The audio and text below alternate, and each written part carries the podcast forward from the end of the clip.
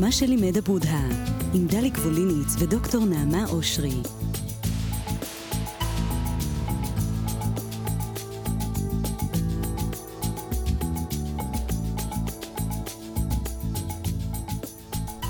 שלום לכם. אנחנו כאן במסע של אה, מה שלימד הבודה, מסע אה, מחודש, יש לומר.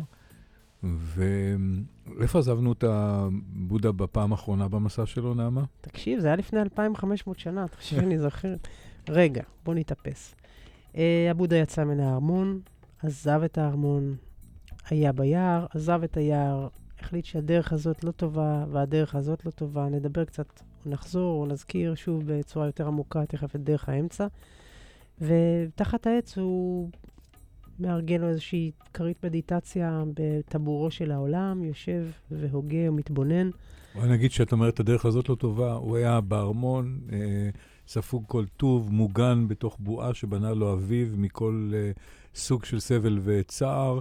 זה לא עובד כמו שאנחנו מכירים בחיינו, זה לא עובד, הוא נחשף למוות, לחולי, ל... כן, אה, כמו שיונה וולך אומרת בשיר שלה, וזה לא מה שישביע את רעבוני. זה לא, לא זה, זה לא, לא זה, זה לא זה, והיה לו את הכל, באמת גם, זה לא עובר דרך עינוגי הגוף, ולא דרך החשקים, ולא דרך התשוקות, ולא דרך איזשהו יש גדול, הוא פרש מן היש הזה אל העין, דיברנו ככה על הנוכחות שלו בתוך היער. עובר, ל, עובר לסיגוף המקסימלי האפשרי. נכון. מביא את הגוף שלו למצב שהוא מתאר את עצמו כשרידי גפן. נכון. שריגי גפן, סליחה. ו... ואוכל מעט מאוד. גרגר אורז מק... ליום כן, על פי אגדה. כן, מקצין את כל, ה... את כל ההתנהלות שלו, שוב מתוך המחשבה שהגוף הוא איזשהו כלא של הרוח.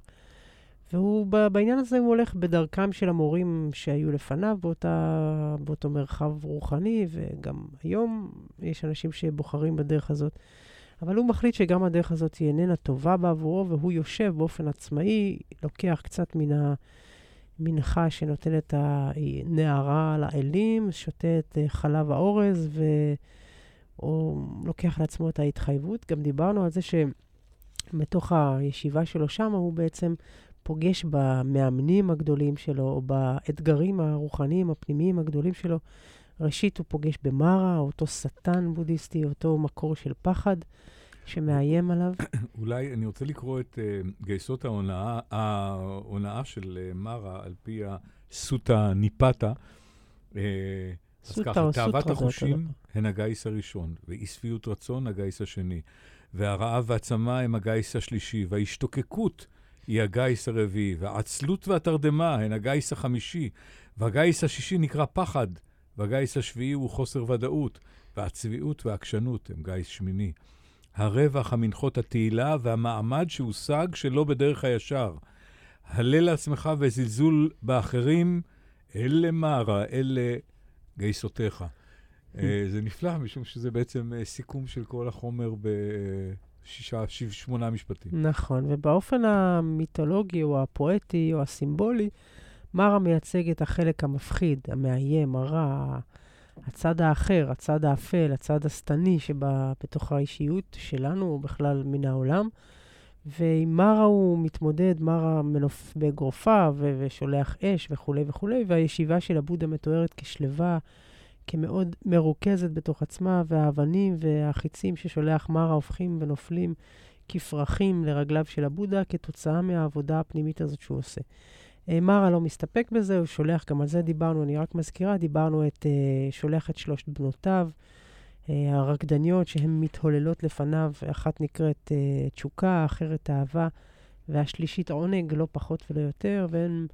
תכליתן להוציא את הבודה מקהילה ולהוציא אותו משלוותו, וגם את התשוקה שנאורה בו, הוא אה, אה, כובש באיזשהו אופן, אפשר לומר, כגיבור, אם אני לוקחת את הפרפרזה, והוא נותר במקומו ולא אה, יוצא מדעתו, יוצא מכליו, או לא הולך אחר חשקיו.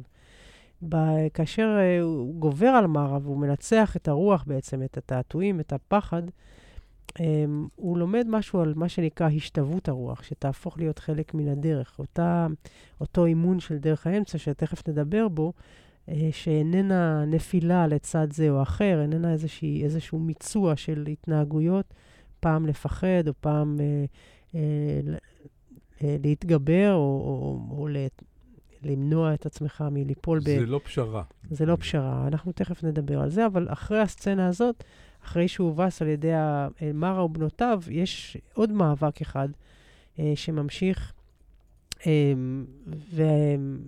ויש איזשהו שיח בינו לבין מרה. מרה פונה אליו בודה ואומר לו, הוא מתגרה בו, הוא אומר לו, אתה שיושב על הכיסא של היהלום בטבור העולם, מי בכלל נתן לך את הזכות? אתה בסך הכל אדם פשוט, איך אתה יכול להתיישב כאן על כס על היהלום ולטעון שאתה התעוררת, שאתה בודה, כי הבודה, שהוא עד עכשיו נקרא סידהרתה או גאוטמה, הבין משהו והרגיש שהוא נאור. ואז עונה לו הבודה אה, כך, ואני מצטטת מתוך ה...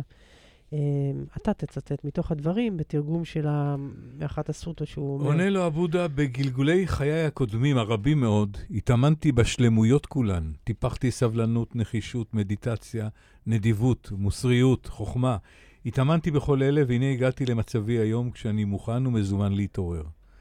לפיכך, אני ראוי לשבת על כיסא היהלום, באותו המקום בו ישבו לפניי הבודות שנאורו. נכון. בעצם מה שאומר לו כאן, אה, הבודה מרה, הוא מתנהג אליו כ- כעורך דין. הוא לא הצליח להביס אותו בדרכים של כוח, ואז הוא, הוא, מסת... אה, הוא, הוא אומר לו בכלל, מי אתה, מי אתה, ש... מי אתה חושב שאת... שאתה? אה, מי הוא העד לתוך הדברים שעשית? מי, מי הוא זה שנכח בתוך ה... תביא עדות לתוך הדברים שלך, כי הוא אומר, אני התאמנתי, ויש הרבה מאוד סיפורים על גלגולי חיים, ואני פה כי אני שייך ל... לאיזושהי מסורת של אנשים שנאורו לפניי, וה, והמרה בעצם מנסה באחרון כוחותיו לקעקע את הלגיטימיות שלו כעורך דין, אה, כמעט, לקעקע את הלגיטימיות שלו של המאמצים, והוא שואל את הבודה, תראה לי, תראה לי מי, מי, מי היה עד, והבודה שיושב בכיסא היהלום והעיניים שלו עצומות, נוגע באדמה באיזו סצנה מאוד מפורסמת, איזו תנוחה מאוד מוכרת, הוא מניח את האצבע על האדמה, וכשהוא נוגע באדמה, קמה אלת האדמה ואומרת לו כך, אומרת, אני הייתי כאן כל העת, אני עדה, אני זאת שראיתי את כל גלגולי חייו הקודמים, היא מתריסה, האדמה מתריסה כנגד מרה, והיא אומרת, אני ראיתי מאות אלפים של חיים שבהם באמת הוא התאמן בכל השלמויות, בכל האימונים, הפרמיטות, התרגולים הבודהיסטיים, והיא אומרת, אני עדה, ואני זאת שמוצאת יותר מכל את האיש הזה ראוי אה, להיות הבודה ולהמשיך את השושלת הזאת של ההתעוררות. זה יפה, כי פתאום את מביאה אלה לתוך ההגדה של הבודה, ובהמשך אנחנו נראה ש... יש, אה, תורתו נפרדת מהאלים של אה, תרבותו. אז אבל, אם אבל, יש אבל, עוד אבל רגע אחד, אני שם. רוצה לומר משהו על אלת האדמה, היא באמת מוטיב מאוד מורכב ועשיר, וסביבו נרקמת ספרות ענפה מאוד ומרתקת, אבל באופן כללי אפשר לומר שהאדמה היא מסמלת את. הכוחות החיוביים של בנותיו של מרה, את כוחות החיים המעודנים, את כוחות הטיפוח, את החמלה, את הנדיבות, את האהבה ללא תנאי, את האם, את מוטיב האם, את רעיון האם. והעובדה שהאדמה, על הסגולות הנשיות שלה, היא זאת שמחמקת את הבודה כתינוק שיצא אל אוויר העולם, היא זאת שבסופו של דבר מכריעה את מרה ומותירה אותה בלא מענה. כאשר השטן ניסה את בודה ולא יכל לו, וילך בודה גותמה אל דרכו, וילך עמוק במחשבותיו, בינתו צללה בבינת חקר ושר אפיו כמרחקה. ויתבונן בודה במחזה על כל המעשים תחת השמש, ענקות עשוקים ואסורים, צעקות חללי חרב טרם יגבעו, דמעות נגועי מדווה, שוועת זקנים והנחות מזה רעב, המפרפרים בין החיים והמוות. וירם בודה את שתי ידיו אל השמיים ויאמר, מסע תבל ומלואה, ואתה בן אדם הט אוזן קשבת ואשאלך. מדוע תבל מלאה מצוק, יגון ועצב, תנים ולחץ, יען כי אוטם אתה את אוזנך משמוע. אמרת דהרמה, האמת, אשנה ואשלש. אשיח והמה לי כי בני אדם טועים בישימון החיים במעגלי רמייה. הבל, הבל ירדופו אחרי צל תענוגי שווא, ומאוס ימאסו בתורת דהרמה. האמת נעדרת והצדק למרמס רגליהם, וחלומות הבל יספרו לבניהם ולבני בניהם, ולא יתבוננו כי אחריתם מרה.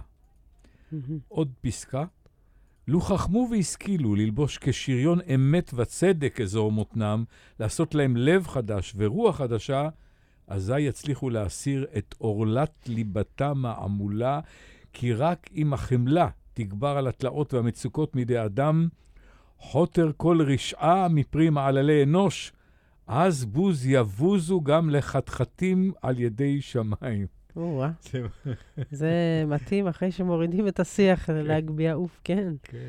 נכון, זה נשמע...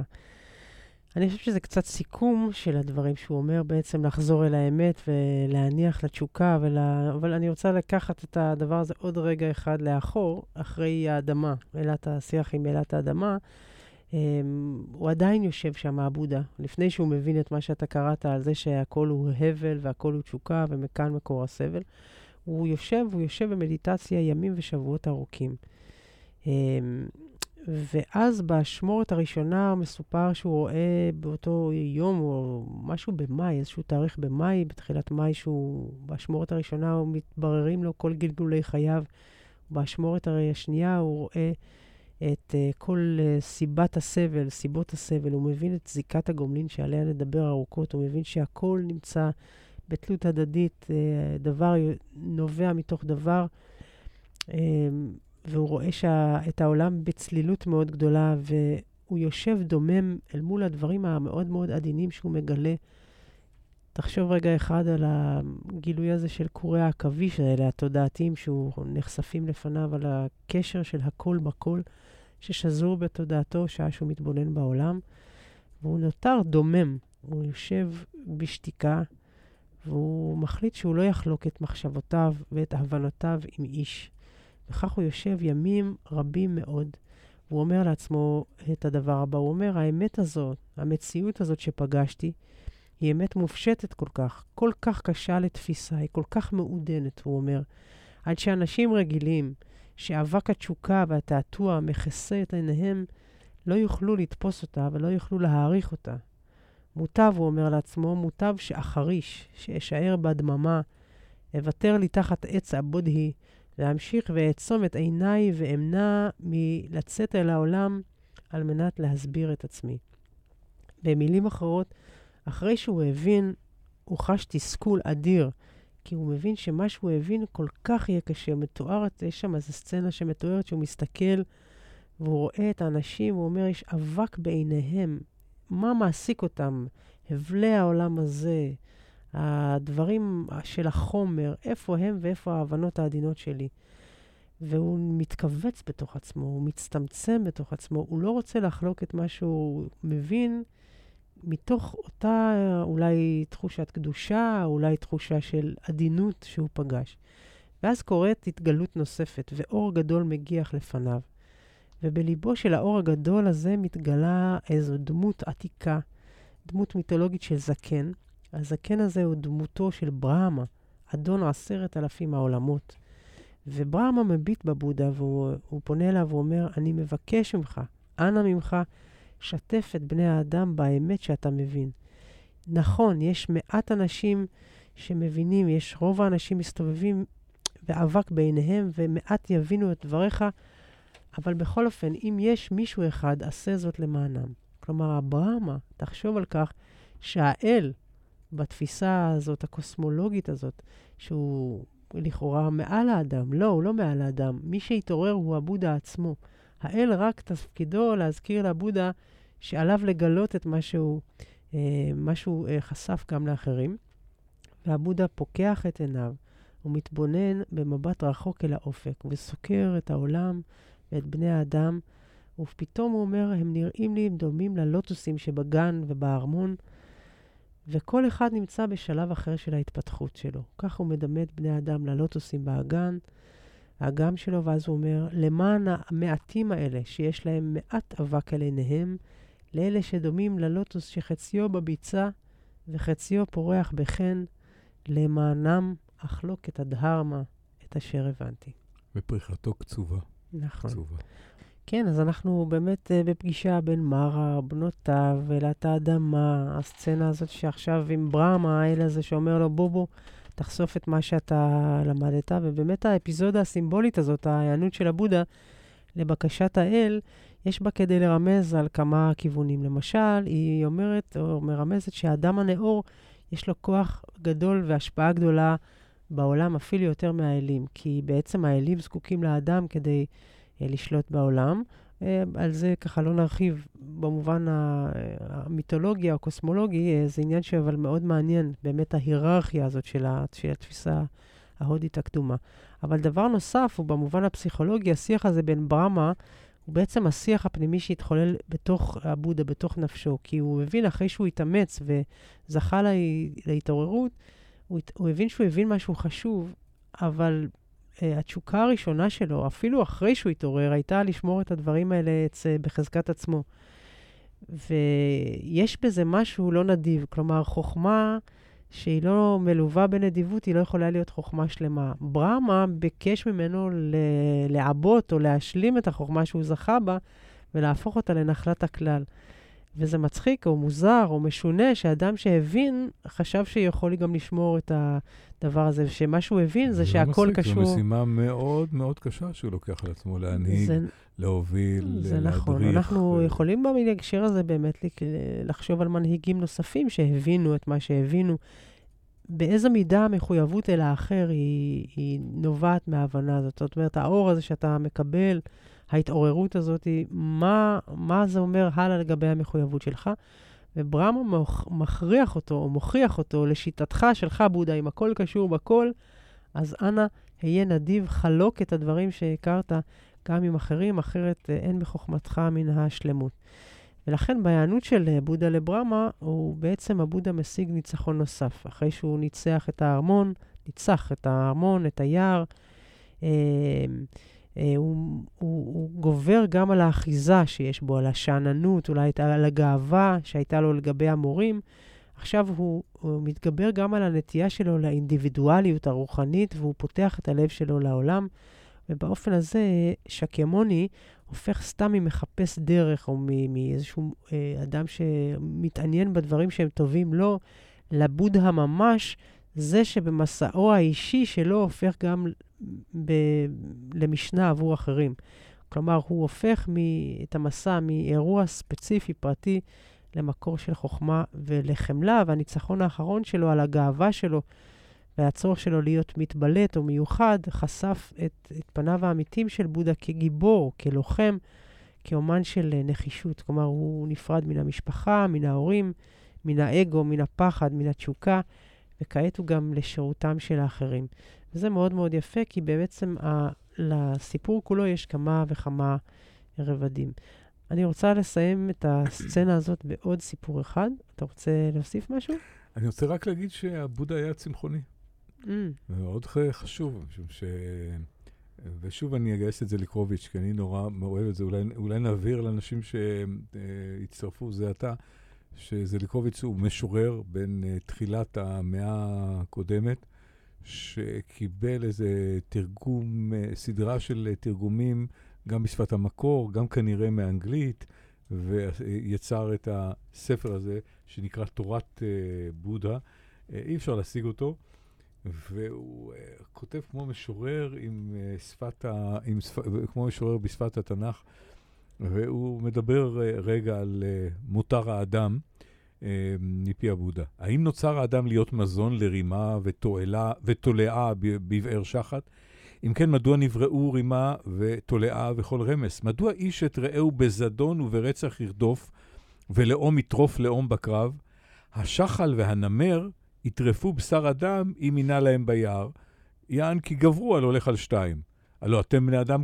כמוהם, תעשו באוכליכם בשר בהמה וחיה ועוף, יען כי גברו ידיכם עליהם בעורמה וברצח.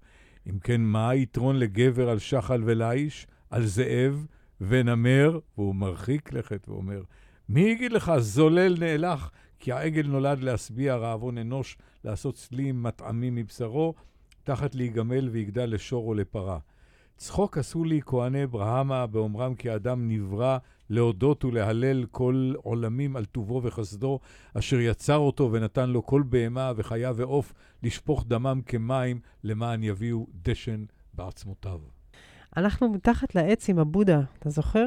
כן. עזבנו אותו שם לפני 2,500 שנה, הוא עדיין שם, אור ועצמות, למרות שהוא עשה לא רע מאז. אמ, דיברנו על המפגש שלו עם ברמה, ואנחנו כמעט לקראת סוף, ה... אולי אפשר לומר, הסצנה האחרונה. דיברנו ככה, כשהתנגן השיר, על הרעיון לעשות מזה מחזה. אני אה, שוקלת את זה, אולי מישהו מהמאזינים שלנו שישמע, וידו טובה בכתיבה, אה, ירצה להמחיז את חייו של הבודה, אף שנכתבו אה, סרטים, יש סרטים לא רעים בכלל. אפילו של ה-BBC עשו סרט. ואז תהיה הפגנת המיליון נגד אה, נכון. התורה אוקיי, לא הזרה הזאת. נכון, נכון, עבודה זרה. אז בואו נחזור לעבודה הזרה. הסצנה האחרונה שלנו מתחת לעץ היא באמת סוג של נקודת uh, התמרה, טרנספורמציה סופית בתוך המסע, והיא סוג של משהו אינטגרטיבי של כל הכוחות שפעלו על הבודה, ויש סצנה שנקראת, uh, היא קשורה למוצ'לינדה. אתה מכיר את מוצ'לינדה? מוצ'לינדה הוא הנחש. שבעה שבועות יושב הבודה מתחת לעץ, ורק יש בגד קטן וקל שהוא לובש, והוא מתעורר באמצע מאי, כמו שהזכרנו, ובמהלך השבועות הבאים, כבר אמצע חודש יולי, השמיים הופכים שחורים, ויש סופות גשמים אה, נועזות ועזות כיאה לעונה הזאת בהודו. ולפתע, בתוך הגשמים העזים של חודש יולי, כשלגופו רק בגד קל, מגיח איזה נחש גדול, קוראים לו מוצ'לינדה, הוא מלך הנחשים, הוא בא מן המעמקים, נחשים זה בכלל עניין מאוד מעניין בתוך המיתולוגיות העולמיות, הן מייצגות הרבה פעמים את תהליכי הטרנספורמציה, את הלא מודע, מן המצריות, אבל בכלל, אם נלך גם למרחב הארכיטיפי, איזשהו משהו, רפואה. כן, רפואה, החלמה, איחוי, וגם משהו שבא מהקולקטיב, מה, הרחב ביותר, התת-מודע הקולקטיבי הרחב ביותר שלנו כבני אדם. מוצ'לינדה הוא לא סתם נחש, הוא מלך הנחשים, והוא מתקרב אל הבודה בזחילה, והוא מתחיל ללפף את גופו שבע פעמים, אחרי שבעה שבועות. שים לב גם למספרים, זה מאוד מאוד יפה, הפואטיקה הזאת של, ה, של ההתעוררות. ואז הוא מגיח מעל לראשו, ויש לו ראש ענק, כי אפשר גם את זה, את האיקונות האלה, לראות כמו איזה ראש של קוברה, והוא שוחך כמטריה על ראשו של הבודה, הוא מגן על הבודה מפני הגשמים. עכשיו, יש כאן שני סמלים בסצנה אחת, והם שני סמלים מאוד מאוד משמעותיים. אחד זה הנחש, והשני זה המים. המים, אפקט הטבילה, ההיטהרות, המי השפיר האלה, הם שני הסמלים שהם קשורים גם למעמקים וגם לפחדים, גם לממלכת הלא מודע, כן, קשורים לטקסי הטבילה שלנו בהתמרות הרוחניות, הדתיות.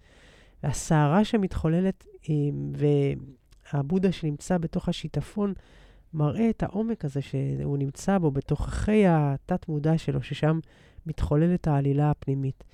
ודווקא שם, מתוך הגשמים, מתוך הסופה הזאת, עולה וצץ הנחש, שיש בו גם את הניגודיות שבין החיים ובין המוות, ובמיוחד יש בו את האיכות הזאת של הטרנספורמציה.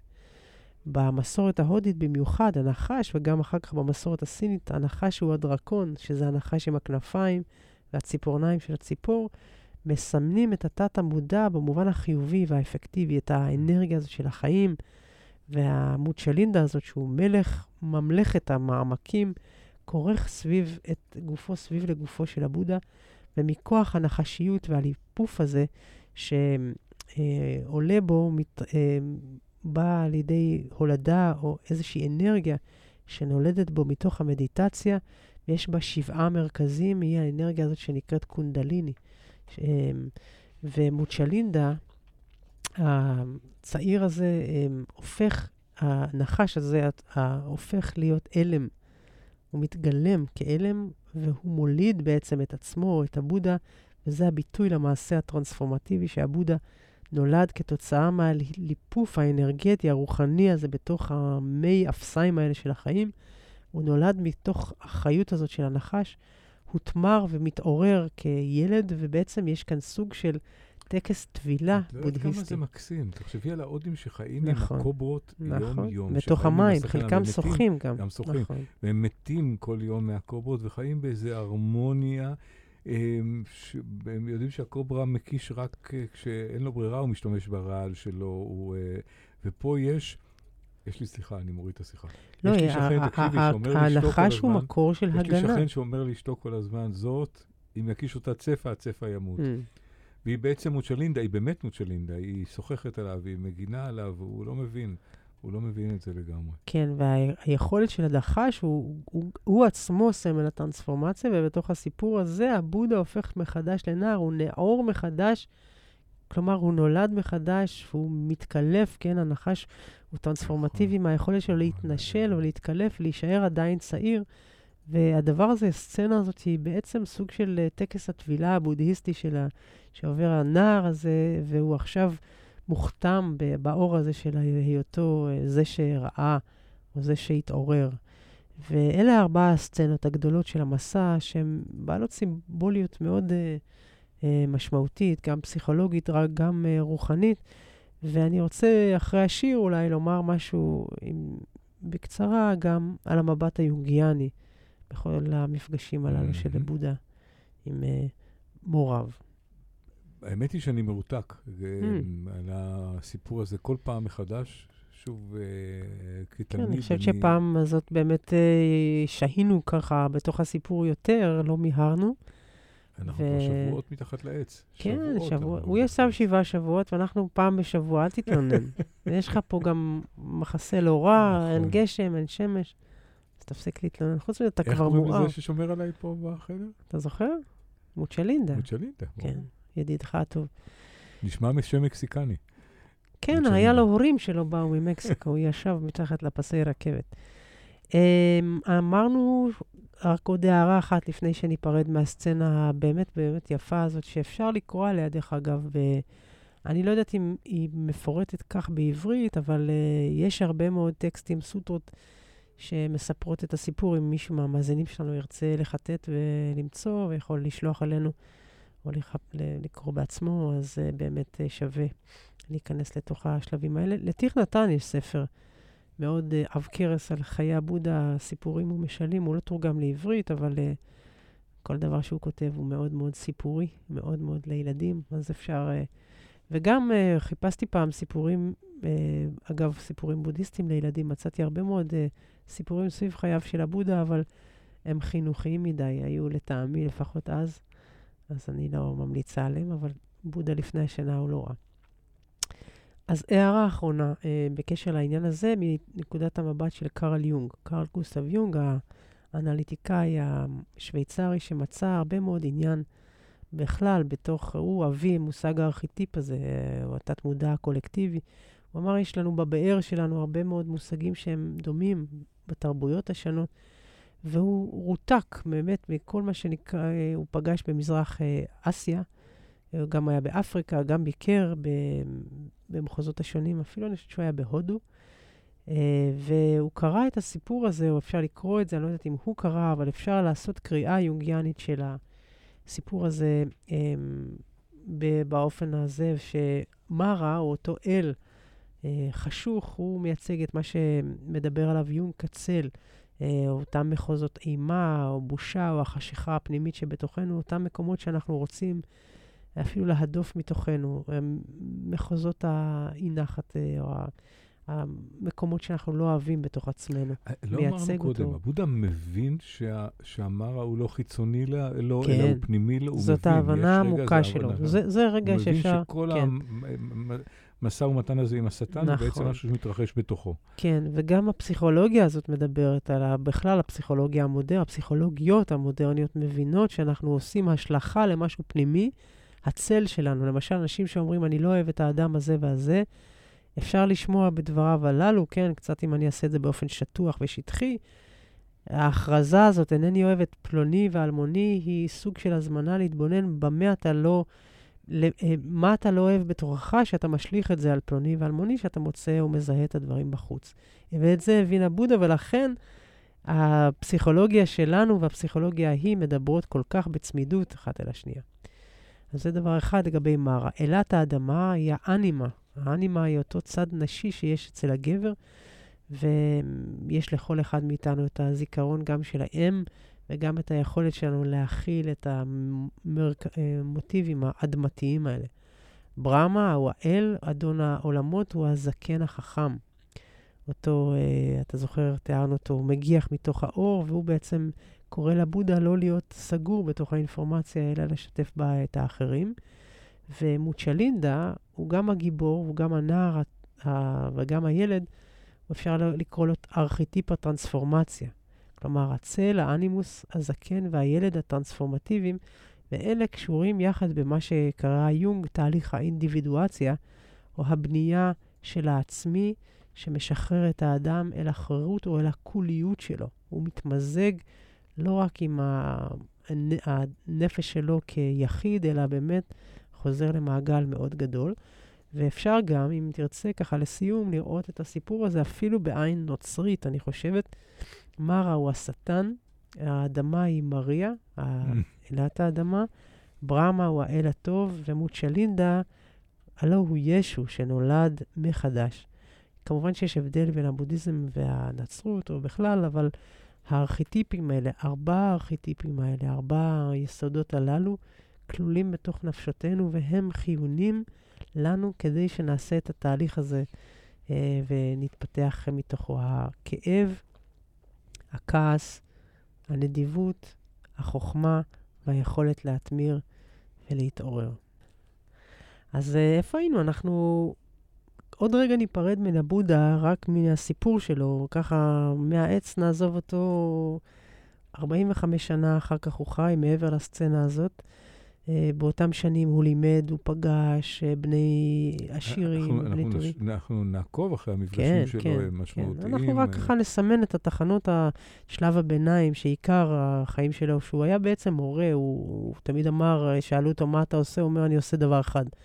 אני רק מתבונן בסבל, אה, נוגע בו ומסייע לאדם להיחלץ אה, מסבלו. וכך אה, הוא לימד במשך השנים. אתה יודע, מה שיפה בסיפורות של הבודה, נגיד בשונה מסיפורם של אה, מורי דרך, אה, מורים רוחניים אחרים, שהוא מסיים את חייו אה, כאחד האדם. בגיל 81, יש לו קלקול קיבה נוראי, כנראה משהו ככה בכל אופן השתבש במערכות, הוא איש מבוגר. הוא אוסף את תלמידיו, והוא הולך לעולמו בחיק, אה, כנראה גם צחנה מאוד גדולה. במשהו שהוא התחיל את חייו כאדם, והולך אה, את החיים האלה כאדם.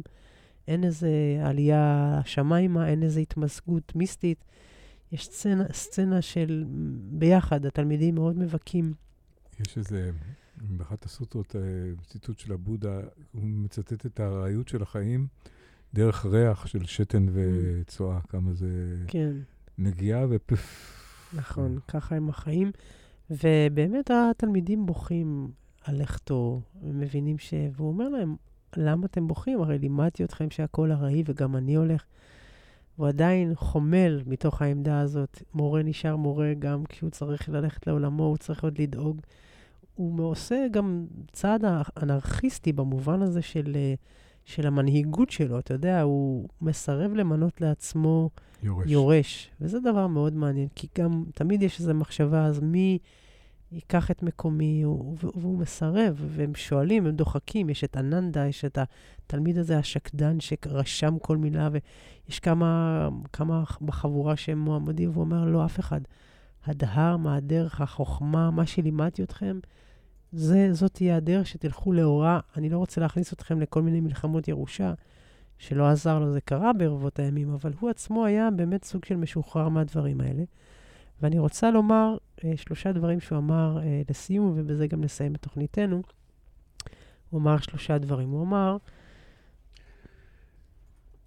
כל דבר מורכב מתכלה.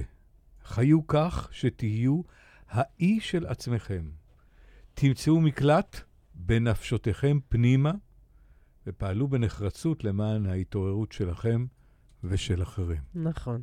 אבל הוא באמת מדבר על העובדה שאנחנו מסבכים לעצמנו את החיים. כל דבר מורכב, הוא גם מתכלה והוא גם מתפרק ליחידות קטנות. כלומר, בעצם יש לנו יכולת לפרק או לעשות איזושהי אנליזה. מצאו מקלט בתוך נפשותיכם פנימה. היו השורש או העוגן, הבסיס, המצע של עצמכם. אנחנו מחפשים כל מיני תשובות, גם תשובות בודהיסטיות, תניחו לזה. הדברים מצויים בתוככם באיזשהו מובן, כמו שהנשימה מצויה בתוכי והלב שלי פועם מתוכי. יש איזושהי עגינה, הוא קורא לנו להיות עצמאיים בתוך הדרך, במובן של החירות הפנימית שלנו. זה, זה דבר מאוד מאוד נועז. הוא אומר, אל תלכו אחרי מישהו, היו עצמכם. ודבר שלישי, הוא אומר, אגב הארעיות הזאת, פעלו בנחרצות למען ההתעוררות שלכם ושל אחרים. אין מתי להתמהמה, אין בשביל מה. נחרצות, זה נחרצות. צריך להיות עכשיו בנחישות, בנחרצות, ברגישות ובאהבה.